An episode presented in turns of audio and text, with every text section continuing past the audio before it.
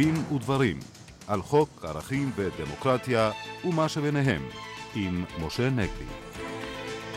שלום רב לכם בצוות התוכנית העורכת אורית ברקאי, הטכנאי השידור קובי ראובני, כאן ליד המיקרופון משה נגבי ואיריס לביא. מיד נתייחס כאן להיבטים המשפטיים והערכיים של גל המעצרים של זרים והחקיקה החדשה נגדם ונגד מי שמסייע להם. אנחנו שמחים לארח באולפנינו את הדיקן החדש של הפקולטה למשפטים באוניברסיטת חיפה, פרופסור גד ברזילי. נדון עמו בין היתר בהשלכות הפליליות והחוקתיות של חילופי האשמות בין שר הביטחון ברק לרמטכ"ל לשעבר אשכנזי על רקע פרשת מסמך הרפז. האם היועץ המשפטי לממשלה הכשיל את הממשלה בסוגיית גבעת האולפנה וההתנחלויות בכלל? נשמע את דעתו של אורחנו, העורך דין נדב העצני, כאן באולפן. האם וכיצד הסכם בטרם נישואין יכול למנוע מאישה להפוך לבת ערובה של בעלה כאשר תרצה להיפרד ממנו? עמנו עורכת הדין בתיה כהנא דרור, מנכ"לית ארגון מבוי סתום, המנהל מסע הסברה בנושא הזה. הסוגיה של מעמד האישה תעלה גם בשיחתנו עם אורחנו, המזרחן הפרופסור אהרון ליש. הוא יספר לנו על ספר חדש ומרתק שפרסם על המשפט הבדואי וזיקת הגומלין בינו לבין האסלאם. אלה איתנו, אבל uh, נפתח uh, בכותרת הקשה מהבוקר, סיסמאות נאצה ביד ושם. משה. כן, uh, כמובן, טבעי מאוד שהמשטרה הודיעה שהיא מקימה צוות חקירה מיוחד לדון באירוע החמור מאוד הזה והמזעזע מאוד הזה, uh, כמו שר החינוך גדעון סער, uh, שהגיב בעניין, גם אני רוצה לקוות ש... האחראים למעשה הנתעב ייתפסו אה, וימוצה איתם הדין. צריך להזכיר שהחוק שקיבלה הכנסת אה, נגד אה, הכחשת השואה בשנת 1986 אוסר לא רק הכחשת שואה, אלא אוסר גם כמובן הבעת אהדה או תמיכה במעשים הנוראים שהתחוללו בתקופת השואה, ולמרבה הזוועה, בין הסיסמאות שצוירו ביד ושם היו גם דברים אה, מן הסוג הזה. אבל אני רוצה לשים את האירוע החמור הזה בקונטקסט רחב יותר. אנחנו עסקנו, איריס, בשבועות האחרונים שוב ושוב באוזלת היד המוחלטת של רשויות אכיפת החוק בתופעות של הסתה. הסתה מכל הכיוונים. הסתה נגד נשים שמזכירות ושמתארות נשים אה, כ- כחפץ אה, זמין אה, לשימושם של גברים. הסתה נגד ערבים, הפעולות של תג מחיר והסתה נגד פלסטינים, אה, הסתה גם נגד חרדים, גם זה קיים אה, בעוונותינו אה, כאן במדינת ישראל, והתרענו על כך שרשויות האכיפה מגלות אוזלת יד מוחלטת בטיפול בכל התופעות הללו. אה, הזכרנו למשל את העובדה שהיועץ המשפטי לממשלה אפילו לא גינה התבטאויות גזעניות בוטות אה, של אנשי ציבור בהקשר של הזרים, המסתננים או מבקשי המקלט אה, או מבקשי העבודה הזרים, והדגשנו שלמרות שהכנסת חוקקה חוק שמוציא את ההסתה לגזענות מכלל החסינות המהותית של חברי הכנסת, היועץ המשפטי, כמו שאמרתי, לא רק שלא הורה על חקירה, אה, כפי שהוא הורה בצדק במקרה הזה של יד ושם, אלא אה, אה, אפילו לא גינה את הדבר הזה. ואני רוצה לומר שמי שמבליג על הסתה מסוג אחד, קוצר את פרי הבאושים של הסתה נוראה, כפי שראינו אותה היום. ואם כבר הזכרתי את עניין הזרים, איריס, אי אפשר שלא להתייחס לגל המעצרים שהתחיל היום, של, שוב, מסתננים, או פליטים אה, מדרום אה, סודאן. קודם כל אני רוצה להביע תקווה שברשויות ההגירה ובמשרד הפנים מרוב התלהבות לא שכחו שבג"ץ אמנם הסיר את ההגנה הגורפת על המסתננים אה, מדרום סודאן, אבל התנה את ההסרה הזאת בכך שלאחר מעצרם יינתן לכל אחד מהם באופן פרטני להוכיח את מעמדו כפליט.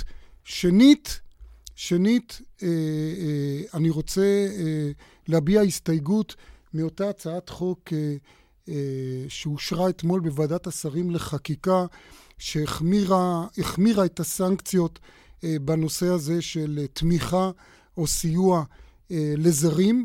אה, אני לחלוטין מקבל כלגיטימי שיוטלו סנקציות פליליות על מי שמעסיק זרים, אם המדיניות של הממשלה היא אה, למנוע את העסקתם. לא מתקבל על דעתי, ושוב פעם, אני חושב שמי שלמד את לקחי ההיסטוריה שמתועדת ביד ושם צריך להתעקף בצמרמורת, לא, לא מתקבל על דעתי שבמדינת היהודים אדם יישא בסנקציה פלילית על כך שהוא נותן קורת גג לאדם שזקוק לה, אה, או אה, שהוא נותן לו סיוע אחר, מזון לאדם רעב. אה, מה עוד שהאזרח מן השורה לא יכול כמובן להבחין או לקבוע אם אותו אדם הוא מסתנן בלתי חוקי או אדם שזכאי למעמד של פליט. פרופסור גד ברזילי, כבר הזכרנו שהתמנית לא מכבר לדיקן הפקולטה למשפטים באוניברסיטת חיפה, ואנחנו כמובן מברכים אותך על כך. רבה. אה, איך אתה רואה את שתי הפרשות שהזכרתי, והאם גם אתה רואה איזשהו קשר? כן, כמובן שגם כ... כבן של ניצולי שואה, ולפני הרבה שנים כיהנתי כדובר אה, ארגוני דור ההמשך למורשת השואה והגבורה, אה, כולנו מזועזעים מה... אה, מהכתובות האלו, ושמחתי אגב לשמוע שמספר אישים דתיים וחרדיים אה, גינו את, ה, את האירועים האלו. אני כן רוצה אה, בצורה עקיפה לקשור את זה, כמו שאתה עשית, בדומה למה שאמרת, לסוגיית הזרים. עלינו מוטלות לא רק חובות משפטיות, הופרו כאן גם חובות משפטיות, למשל חובה לברר האם מדובר במסתנן או במבקש עבודה, זה בוודאי לא נעשה לגבי אה, חלק משמעותי מה-60 או 70 אלף שהגיעו אה, לישראל. אה, אני לא חושב שמדינת ישראל יכולה לקלוט בהכרח את כל מי שרוצה להגיע הנה, ואין שום ספק שאי אפשר להטיל את הנטל של קליטתם על, על תושבי דרום תל אביב.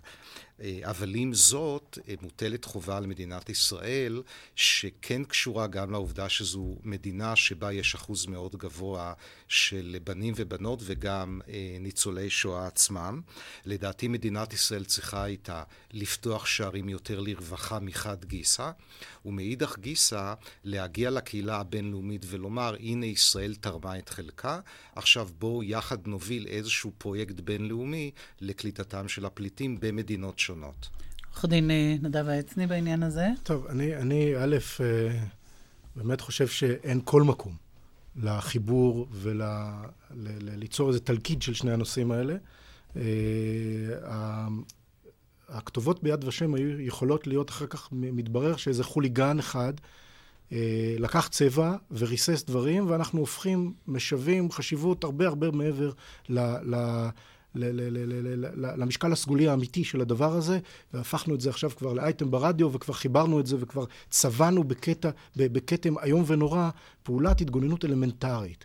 שאין בינה לבין החוויות השונות שעבר העם היהודי לאורך הדורות, ובמיוחד בתקופת השואה, ולא כלום.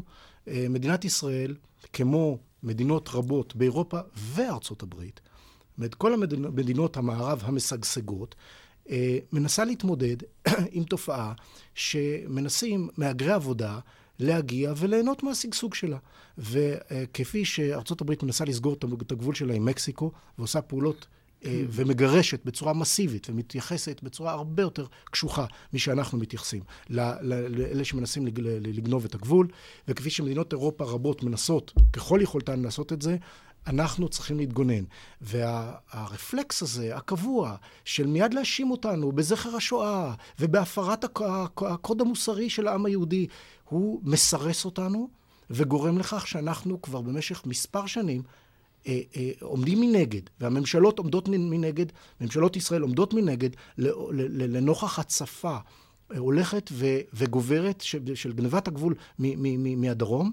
ואנחנו לא מתגוננים, לא מבצעים את הפעולות האלמנטריות של ההתגוננות. מה וה... עם פליטים? היית ו... מאשר לפליטים שבמדינתם... אם מתברר, ואני מבין מה, מה, מה, ממה שנאמר, שמדובר בשולי השוליים. אני בהחלט חושב שכאשר יוכח לגבי אותם שהם בשולי השוליים, שהם אכן נרדפים מסיבות של דת או מצפון או משהו מהסוג הזה, מדינת ישראל יכולה לקלוט, כפי שבזמנו קלטו מווייטנאם, כמות קטנה מאוד, יכולה בהחלט לעשות את הדבר הזה, אבל עם כל הכבוד, כן, פרופסור ברזילי, אני חזרתי מאירופה לפני שבוע וקראתי במקרה בעיתונות למדינות אירופה יש בעיות חמורות מאוד משלהן בהקשרים האלה, הרבה יותר גדולות משל ישראל. הם בוודאי שלא יהיו, לא, לא, לא ירצו לקחת כל חלק ב, ב, בחלק מהבעיות שלנו, שהבעיות שלנו הן הרבה יותר גדולות כן, בתחום הזה. לא צריך מחייב, להתמודד, אין ברירה. אבל זה לא מחייב סגירה הרמטית של שערים. יש הבדל גדול, אגב, האנלוגיה למשפט האמריקאי מאוד פרובלמטית. חוקי ההגירה של ישראל הם מן החמורים בעולם. ואני חושב שאי אפשר להשוות לארצות הברית מדינה שקולטת כל שנה עשרות מיליוני מהגרים, והקשר לשואה הוא ברור כיוון ש...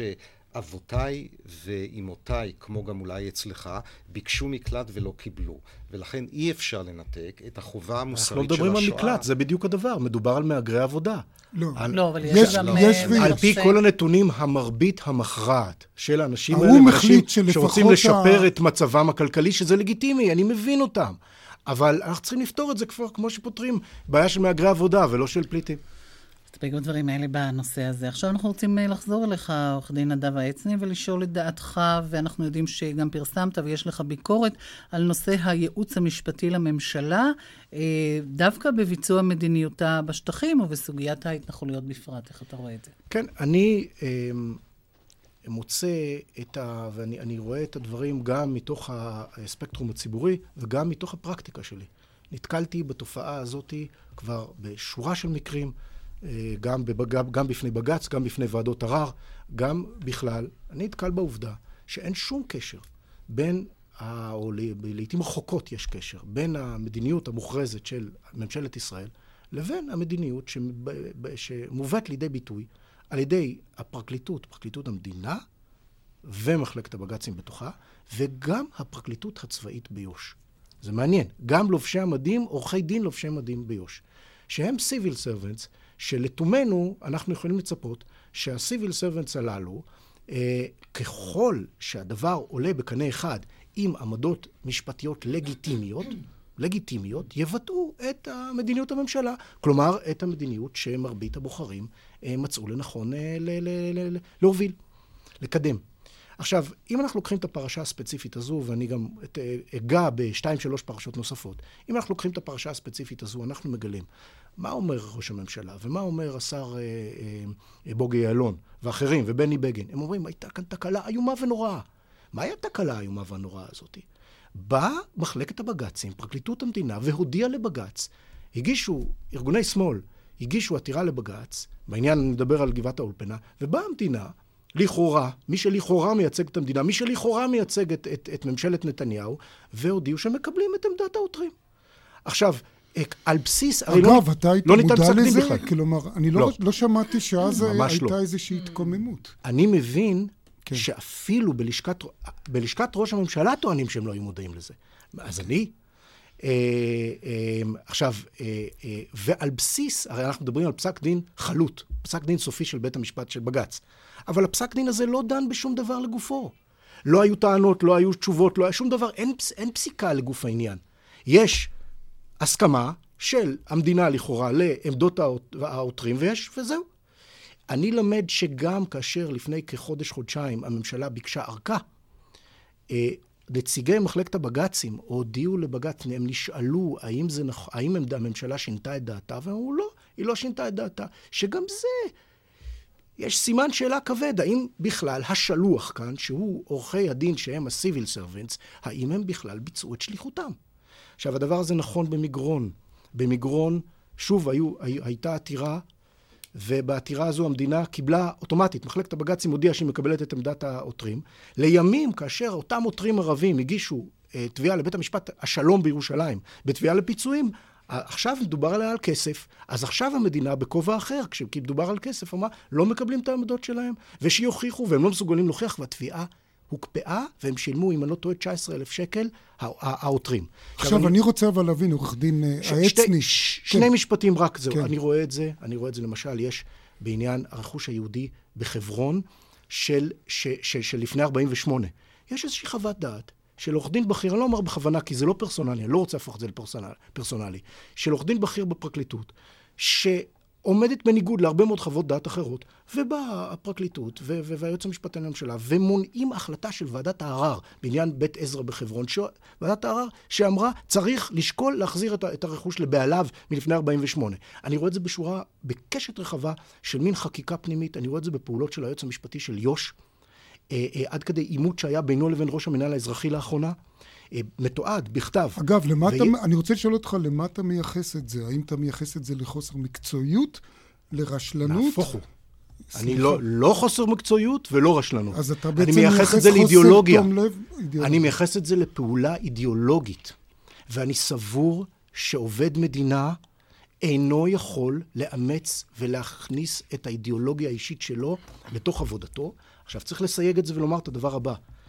יש מקרים שבהם אם ראש הממשלה יבקש חוות דעת מהיועץ המשפטי לממשלה וישאל אותו האם הוא מותר לו לעשות רצח עם, אז היועץ המשפטי לממשלה חייב לומר לו חד משמעית, אתה אסור לך, כן? כי זה ברור וחד וחלק. אבל כשיש דעות משפטיות שונות, ואני, למשל, במאמר שהזכרת, אבל אה, אתה במאמר בש... אומר, צריך שיהיה יועץ משפטי שייעץ לממשלה את הדברים הנכונים, אז אתה בעצם מבקש מישהו שהוא עם דעות נכונות אני יותר. אני אומר שהממשלה חייבת שיהיה לה כלי משפטי שהיא תוכל, כל עוד יש עמדה משפטית לגיטימית שעולה בקנה אחד עם המנדט שהיא קיבלה מהציבור, שהיא תוכל לקבל הגנה לכך וביסוס לזה. אני רוצה... ואם זה במסגרת הייעוץ המשפטי, אם זה במסגרת הפרדת תפקיד היועץ המשפטי, או כל, ש... כל שיטה אחרת, המצב הנוכחי הוא בלתי אפשרי. פרופסור גד ברזילי, אני אזכיר למאזינים שאתה בזמנו, במסגרת המכון לדמוקרטיה, הוצאת פרסום על כל המוסד הזה של היועץ המשפטי לממשלה. אה, מה אתה אומר על הביקורת הנוקבת הזאת של עורך דין העצני? טוב, אני אתייחס לשתי נקודות בקצרה. קודם כל לגבי אה, מגרון ובית האולפנה. צריך אה, לזכור, גם בפרשת מגרון וגם בפרשת בית האולפנה, יש פסק דין חלוט של בית משפט. אגב, גם פסק דין בהסכמה, כשהמדינה מסכימה, הוא עדיין פסק דין חלוט. בפרשת מגרון, וצריך לקרוא את הפרוטוקולים של, אה, של הדיון המשפטי, אה, היה ניסיון להגיע להסכם. אלא שההסכם, הניסיון להגיע להסכם פשרה לא כלל את הפלסטינים. כלומר, זה היה בעצם הסכם כביכול פשרה בין הממשלה לבין המתנחלים, לבין המתיישבים. ועל כך הייתה ביקורת מאוד חמורה של בית המשפט קודם לתחייתה של העתירה. אבל צריך להדגיש שכאן מדובר על פסקי דין חלוטים, שלפתע פתאום יש ציפייה שהממשלה תתמוך בעצם בהגישתו... לכן אגב אני לא מבקר את בג"ץ. כן, לכן אני לא מבקר אוקיי. את בג"ץ בעניין הזה, אני מבקר את המדינה. אוקיי, עכשיו הנקודה השנייה באמת לגבי היועץ המשפטי. אני סבור וסברתי תמיד שיש לפצל את תפקיד היועץ המשפטי מהתביעה הכללית. ואז זה גם באמת מקל, למשל, על ביקורת כזו כמו של עורך דין העצני, אם, אם עורך הדין של הממשלה הוא היועץ המשפטי, ובתנאי שהוא לא התובע הכללי, הוא יכול לייצג את הממשלה. כן יש לזכור אה, שהוא עדיין כפוף לערכים אוניברסליים של המשפט הבינלאומי. אה, אני חושב שהמצב הבריא למשטר הפוליטי בישראל זה אה, הפרדה בין תפקיד הייעוץ המשפטי לבין תפקיד התביעה הכללית, קרי פרקליט המדינה, אבל יש לזכור שגם יועץ משפטי איננו כל יכול, בכל מבנה שהוא, והוא גם כפוף לערכים אוניברסליים של זכויות אדם, משפט בינלאומי והדין ההומניטרי. אני רוצה לשאול אותך, עורך דין העצני, לגבי טיעון אחד שאני מבין שיש לך ביקורת כלפיו של היועץ המשפטי, שהוא בא ואומר ואגב, אני חושב שאתה גם מסכים שזה לא בעיה של היועץ המשפטי דווקא הנוכחי, אלא זה כבר תופעה שנמשכת, או שאתה חושב שיש פה בעיה ספציפית של היועץ המשפטי הנוכחי, לא, רק... לא, אני חושב שמספר יועצים משפטיים, אוקיי. נגיד ככה. עכשיו, אני מתכוון לעמדה שהיועץ המשפטי שוב ושוב אה, גורס, וגם בג"ץ, אה, שאסור אה, להקים התנחלות קבועה על קרקע פרטית של פלסטינים, אלא אם כן כמובן הפלסטינים מכרו את הקרקע הזאת מרצונם. זה דבר שנקבע על ידי בג"ץ עוד בפרשת אלון מורה. אתה כופר בזה? אתה חושב שיכולה להיות עמדה משפטית אחרת? לא, לא. בבג"ץ אלון מורה, אגב, היה בג"ץ מוקדם יותר שכן קיבלו את עמדת המדינה, כי המדינה רצתה להקים. אבל בבג"ץ אלון מורה אמרו שלא ניתן להשתמש בטיעונים ביטחוניים על מנת להקים התיישבות אה, אזרחית. אזרחית. אה, קבועה. כאשר, קבועה, כאשר היא לא נועדה לשרת את הנימוקים הביטחוניים. זה, זו, זה זאת הקביעה בבג"ץ אלון מורה. זה מקובל עליי, בהחלט. מה שאני אומר ואני אני אגיד לך יותר מזה, מקובל עליי שלא צריך לבנות על קרקע פרטית, אבל השאלה שעלתה כאן היא מה קורה, א', כאשר לא ברור אם זאת קרקע פרטית, זה קרה במגרון. וב', כאשר ברור שזו קרקע פרטית, והייתה בנייה בתום לב. אז יש לנו הוראות גם בחוק שלנו. מה עושים במצב שכזה? ויש דוגמאות, אמרנו לפני כן, אבל בכל שבנו זאת, ערבים על קרקע של יהודים. חוק אחר, מה לעשות? גם שליחיך הפוליטיים לא הכילו את החוק הישראלי. גם על פי החוק הירדני. כאשר מדובר בבנייה בתום לב על מקרקעי הזולת, בתום לב, לא כשזה לא בתום לב, וכאשר המק... הבנוי עולה בשוויו על שווי המקרקעין, יש היגיון בכך שיינתן פיצוי. חלילה, אני לא אומר שמלכתחילה ולא שלא בתום לב צריך לגזול קרקע פרטית. נסתפק בדברים האלה, תודה לך, ועכשיו השעה 7.25 דקות. וזו בדיוק השעה למגש פיצה משפחתי דקה של פיצה האט ב-40 שקלים בלבד. רק צריך לבוא ולקחת. פיצה האט. אנחנו כאן אה, בדין ודברים. עכשיו לחילופי ההאשמות הקשים, הקשות, בין שר הביטחון ברק לבין הרמטכ"ל לשעבר אשכנזי, אה, שמילאו והציפו את הכותרות בסוף השבוע. משה, יש להם עוד היבט, גם משפטי, פלילי? כן, ללא ספק בעיניי יש אה, היבט פלילי, אבל לפני זה אני רוצה לומר ש... אה, אין ספק, קודם כל, שכל ההדלפות האלה מתוך המסמכים והעדויות שהיו בפני המבקר, זה דבר שהוא בלתי חוקי מבחינת החוק היבש, משום שמכוח החוק יש אה, חיסיון גורף, אה, איפול גורף על כל מה שמתנהל בפני מבקר המדינה עד שהוא מפרסם את הדוח הסופי שלו. אבל אנחנו יודעים שכבר הרבה זמן נשחק בעצם האיפול הזה, ואני חייב לומר שמבחינה מהותית, דמוקרטית, אני חושב שהפרסומים האלה הם לא רעים, תתפלאי אולי איריס, לא רק שהם לא רעים אה, לחופש העיתונות, בוודאי שהעיתונות נהנית מהפרסומים האלה, הם גם לא רעים לשלטון החוק והם לא רעים לביטחון. ואני אגיד מדוע. קודם כל, מבחינת שלטון החוק, כמו שאמרתי, אמנם הפרסום הוא בלתי חוקי, אבל יכול להיות שבזכות הפרסום יתגלו וימוצה הדין עם דברים חוקי, בלתי חוקיים אה, חמורים אה, הרבה יותר. מבחינה ביטחונית, אני חושב שהכלל, אור השמש הוא חומר החיטוי המשבח ביותר, הוא חל וביתר שאת כשמדובר בסוגיות ביטחוניות, כי איפה יותר מסוכן לנו ריקבון, ואיפה יותר חשוב לחטא מאשר במערכת ביטחונית.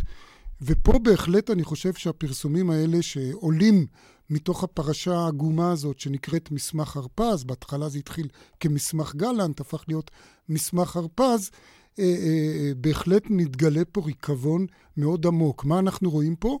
אנחנו רואים פה קצינים שכולל בזמן חירום, בזמן מבצע עופרת יצוקה, לכאורה עסוקים בבניית תיקים אחד על השני, וגם קצינים בכירים ביותר.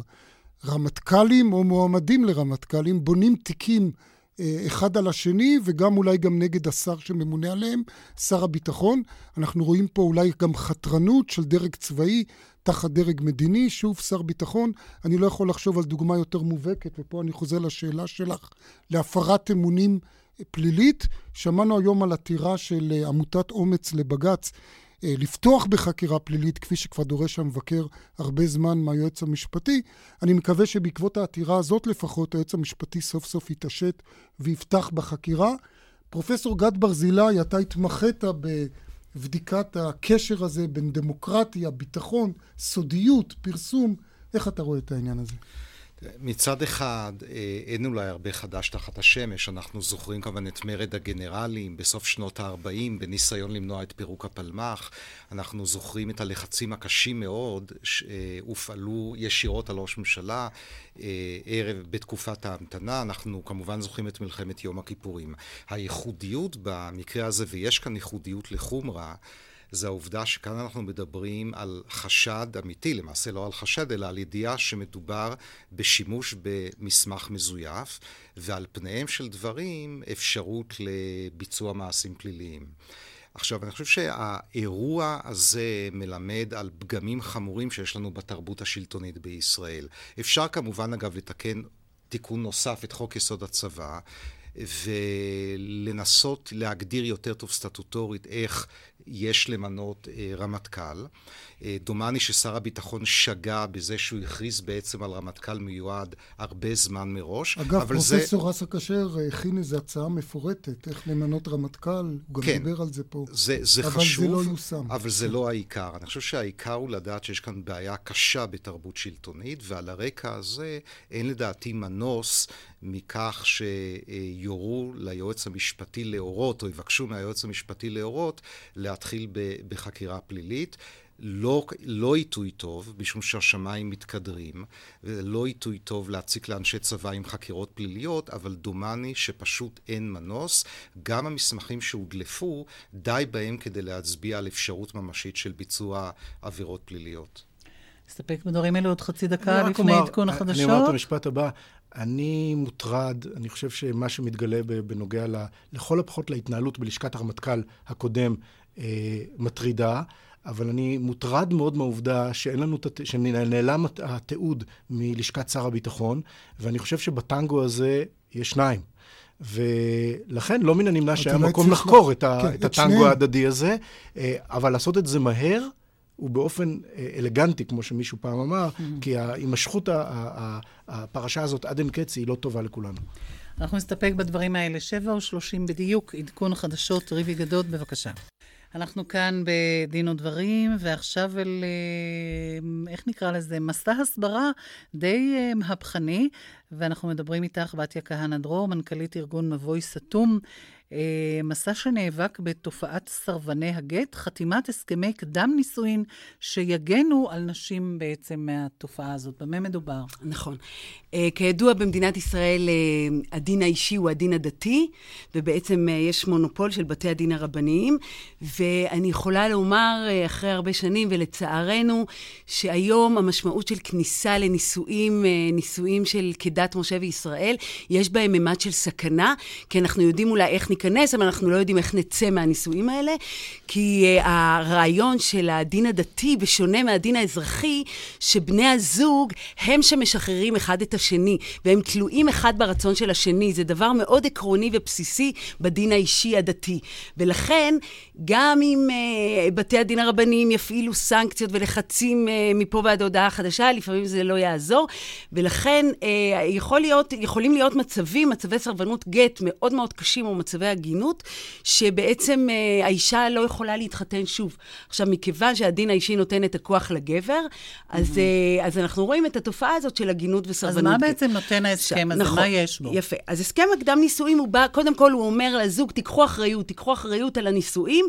לפני שאתם מתחתנים, אל תיכנסו אה, אה, בראש, אה, בלי לדעת, בלי מודעות, תיקחו אחריות ותעצבו גם אתם את, ה, את, את הטקס עם הממדים המשפטיים שלה, תבינו את התוצאות המשפטיות של הטקס, אה, טקס הנישואים, ותיקחו אחריות על זה.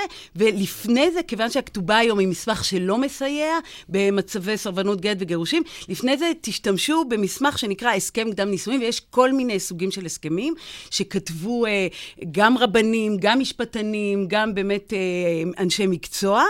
אה, תשתמשו בזה כדי להגן על עצמכם.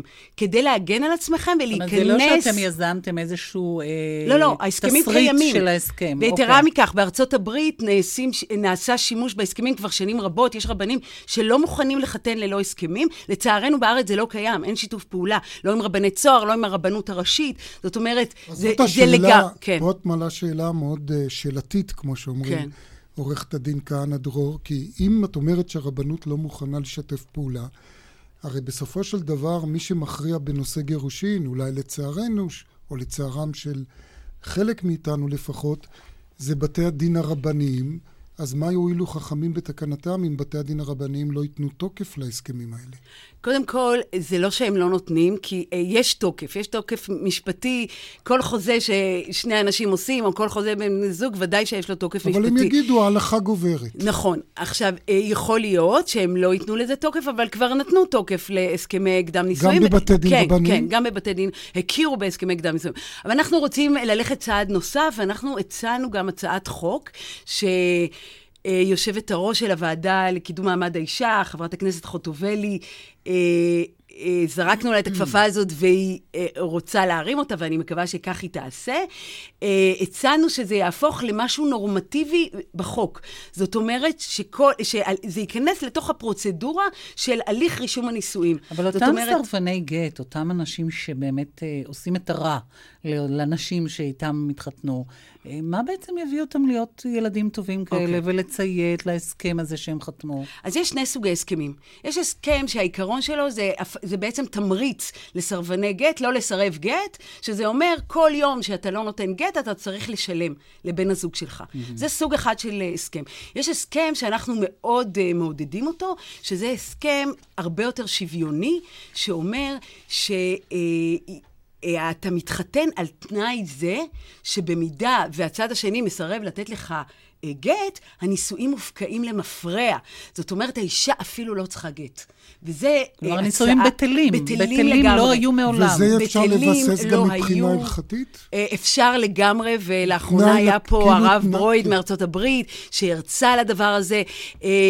אפשר ורצוי לבסס את זה, וזה נעשה, לא, אה, לא היו, הנישואים לא היו, הם לא קיימים, והאישה לא צריכה לרדוף אחרי הגט. זה נשמע מאוד דרמטי. והילדים לא ממזרים, כי אין פה עניין של אשת איש. הילדים נשואים כמו, אה, הילדים אה, נולדו לידועים בציבור. זה נשמע מאוד דרמטי. זה מאוד דרמטי, וזה נעשה בהיסטוריה היהודית, כבר רבני צרפת תמכו בזה, ולא מעט רבנים היו תקופות, ופשוט הרבנות צריכה לאמץ את הדבר הזה.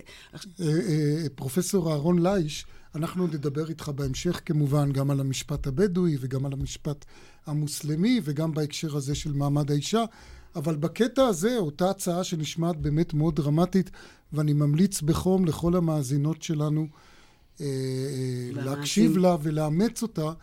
אה, אתה גילית את אוזנינו לפני השידור שבאסלאם, גם במשפט המוסלמי, יש את האופציה הזאת ולפעמים עושים אותה של הסכם שאם אחר כך לא עומדים בו, זה מפקיע אה, רטרואקטיבית ומבטל את הנישואים. כן, מה שיש באסלאם הוא um, האפשרות, לפי אחת האסכולות, האפשרות להכניס תנאי בחוזה הנישואין, זה כמובן צריך להיות בהסכמה הדדית. כן. שבנסיבות מסוימות um, הבעל מפקיד בידי האישה את שיקול הדעת להתיר את קשר הנישואין.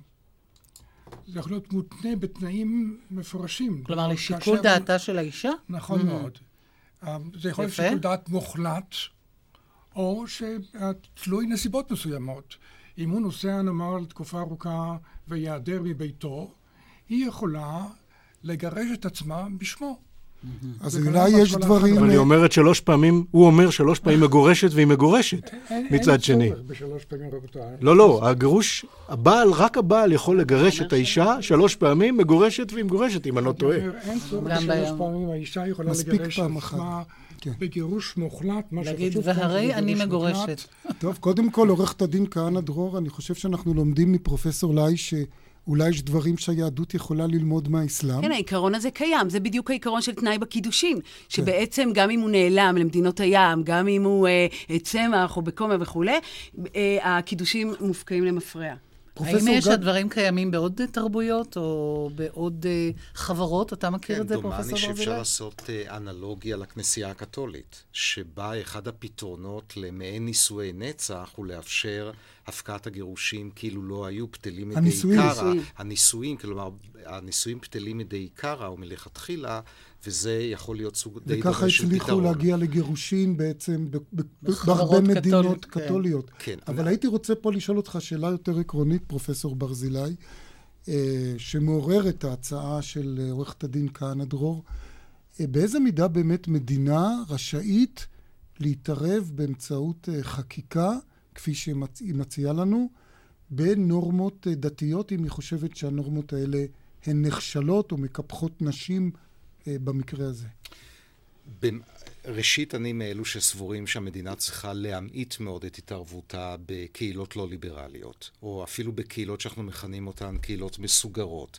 במקרה של אה, מעוגנות ומסורבות גט, דומני שמדובר על רמה כזו של אפליה קשה, שאני לא רואה פגם עקרוני בהפיכת המצב לחובה סטטוטורית אפילו, אה, לחייב הקדם, אה, הסכמי קדם נישואים. הבעיה כמובן עלולה להיות א', ברמת האכיפה, האם רושמי הנישואים יהפכו למעין שופטים, שנית, אה, איך באמת אוכפים את זה על בתי הדין הרבניים, ושלישית, מה יהיה בגורלם של הילדים, של אלו שיחשבו כאילו מלכתחילה לא היו נשואים, מה, מה תהיה הגדר, הגדרתם ההלכתית.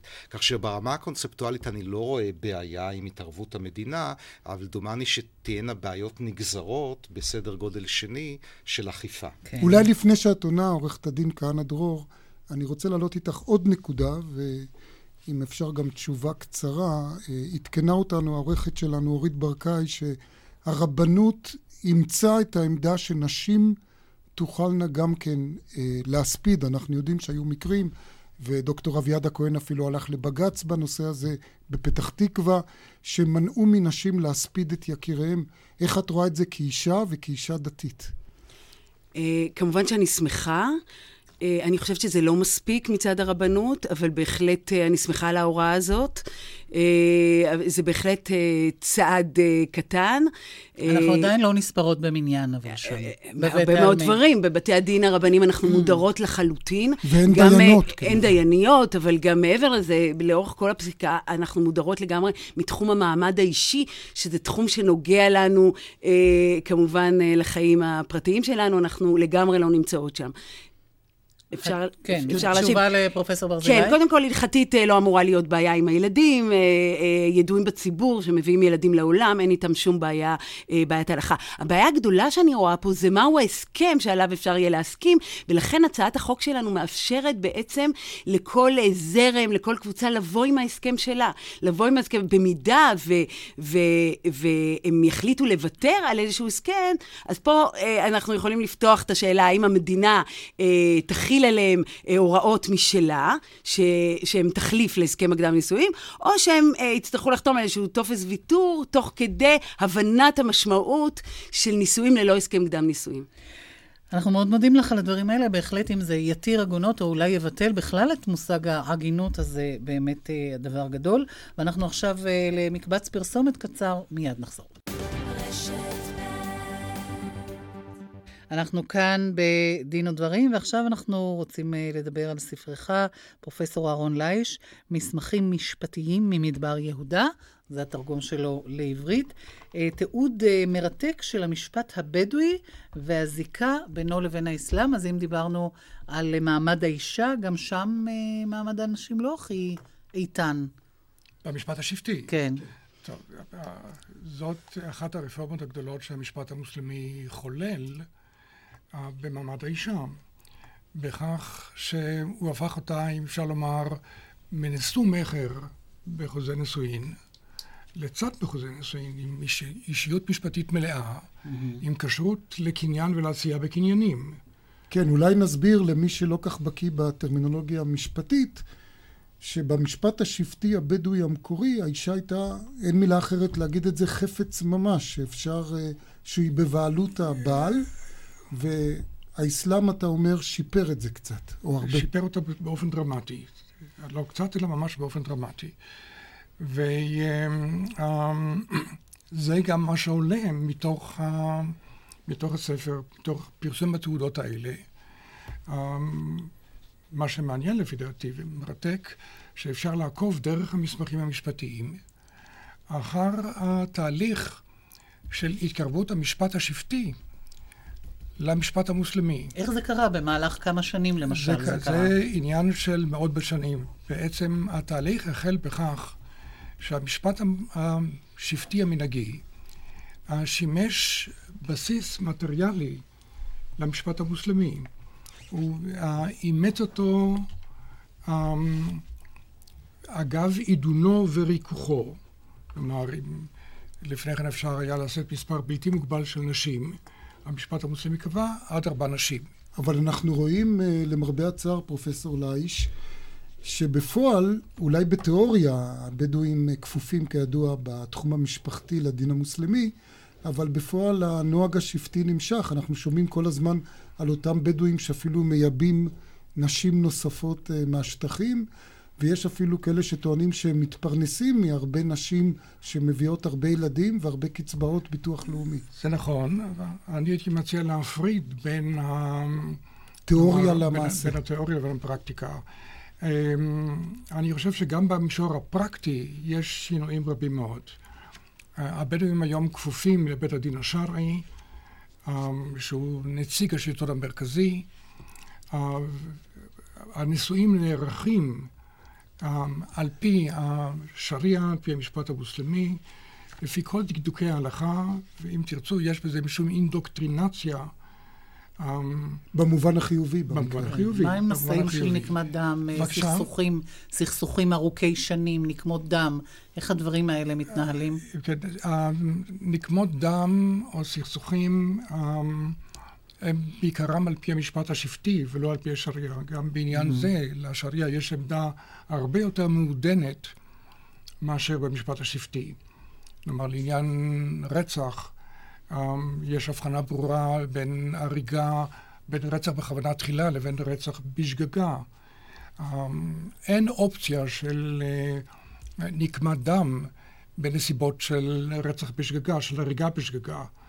גם בתחום הזה יש... אבל אם אתה אומר שיש השפעה חיובית של דיני השריעה המוסלמיים, בכל זאת אני שואל אותך, אז איך בכל זאת יש לנו את התופעה הזאת שלאור השמש, תרתי משמע, אה, אותו בדואי מייבא עוד ועוד נשים. הרי אני מניח שהנשים הקודמות הן מפחדות פשוט להתלונן על זה.